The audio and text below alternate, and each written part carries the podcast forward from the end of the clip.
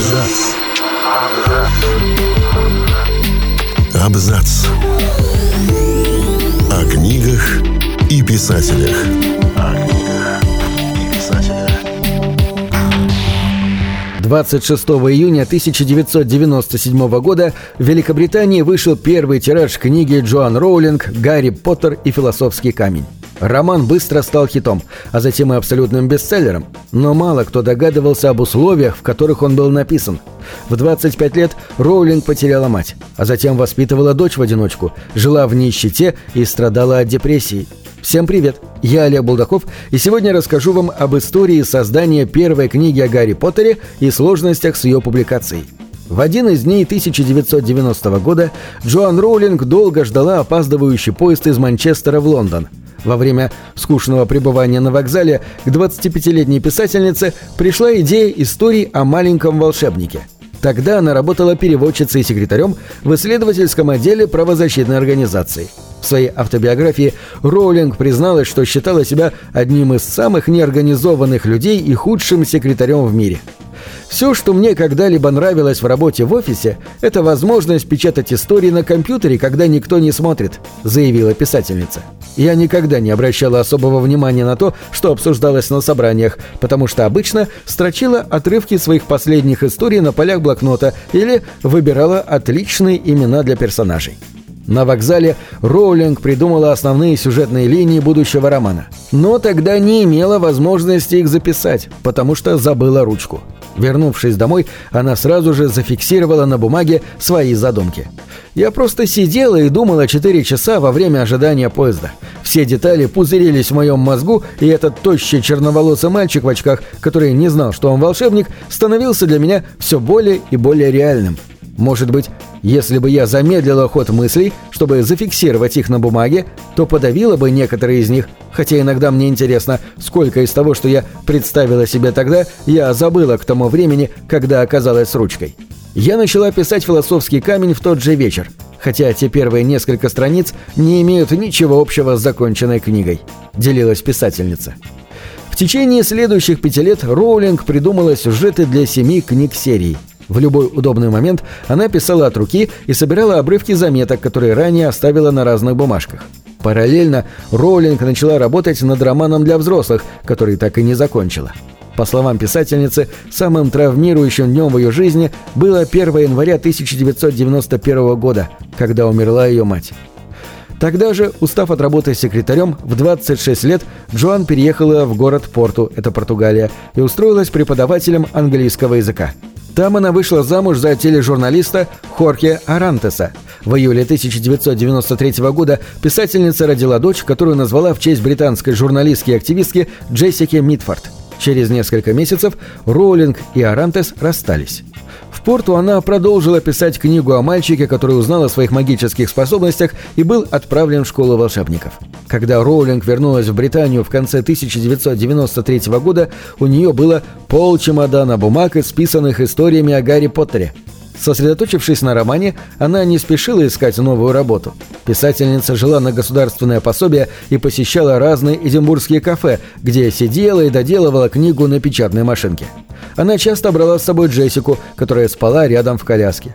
Я не смогла бы написать эту книгу, если бы у меня не было несколько лет, когда я была настолько бедна, насколько это возможно в Великобритании, не будучи бездомным», — сказала Роулинг в 2012 году. Этот опыт помог писательнице вести политическую деятельность в более позднем возрасте. Она часто критикует политиков, которые пытаются урезать государственные программы социального обеспечения. Также Роулинг стала президентом организации, которая поддерживает родителей-одиночек и их детей. Она не раз рассказывала о том, как клеймо «мать-одиночка» сопровождало ее на протяжении всей карьеры – в 2008 году в интервью Sunday Times Роулинг призналась, что в период бедности пережила тяжелую депрессию, которую лечила с профессиональной помощью.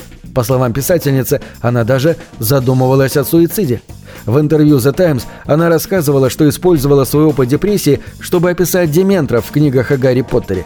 В другие периоды жизни Роулинг также посещала сеансы терапии для лечения депрессии. Например, когда она очень быстро стала невероятно известной.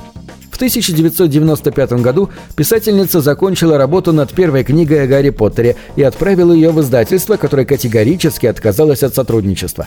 После 12 отказов ее книгу принял тогда еще малоизвестный лондонский литературный агент Кристофер Литтл. Благодаря ему Роулинг подписала контракт с небольшим молодым издательством «Блумсбери». Агент предвидел, что мальчики могут не захотеть читать книги, написанные женщиной, поэтому предложил писательнице выбрать псевдоним с двумя инициалами. Буква «Джей» означает ее настоящее имя – Джоан – при рождении у Роулинг не было второго имени, поэтому она выбрала инициал К в честь бабушки Кэтлин по отцовской линии. Через год Литл заключил сделку на печать 500 экземпляров книги «Гарри Поттер и философский камень» с Блумсбери и обеспечил писательнице аванс в размере 2500 фунтов стерлингов. Книга стала хитом. К марту 1999 года в Великобритании было продано 300 тысяч копий романа «Гарри Поттер и философский камень». Она получила множество наград. В США Роулинг продала книгу компании Scholastic за более чем 100 тысяч долларов, беспрецедентную на тот момент сумму. Вскоре Роулинг купила собственную квартиру. Прошел год после завершения книги, прежде чем издатель купил ее. Момент, когда я узнала, что Гарри будет опубликован, был одним из лучших в моей жизни – к тому времени я уже работала учителем французского, писала она в своей автобиографии. Через несколько месяцев после того, как Гарри был принят для публикации в Британии, американский издатель купил права за достаточно денег, чтобы я могла отказаться от преподавания и полностью посвятить себя писательству, амбиции всей моей жизни. Большинство отзывов к роману были позитивными – Критики хвалили фантазию Роулинг, ее юмор, простоту и четкое построение сюжета. Ее сравнивали с Джейн Остин и Роальдом Далем, которые также писали произведения для детей. По мнению школьных учителей, книги о Гарри Поттере значительно повысили грамотность юных читателей. Несмотря на преобладание позитивных откликов, не обошлось и без ложки дегтя. Вместе с остальными частями серии «Гарри Поттер и философский камень» был подвергнут критике некоторыми религиозными группами и запрещен в ряде стран из-за обвинений в рекламе черной магии. В октябре 1998 года Роулинг объявила, что подписала семизначный контракт с Warner Bros. на экранизацию ее книг. В 2001 году был снят фильм «Гарри Поттер и философский камень» с Дэниелом Рэдклиффом в главной роли. На этом все. Читайте хорошие книги.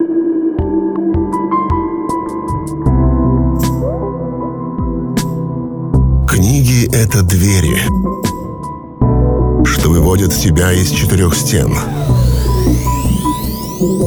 С ними ты проживаешь другие жизни, а свою умножаешь в тысячу раз. Тысячу раз.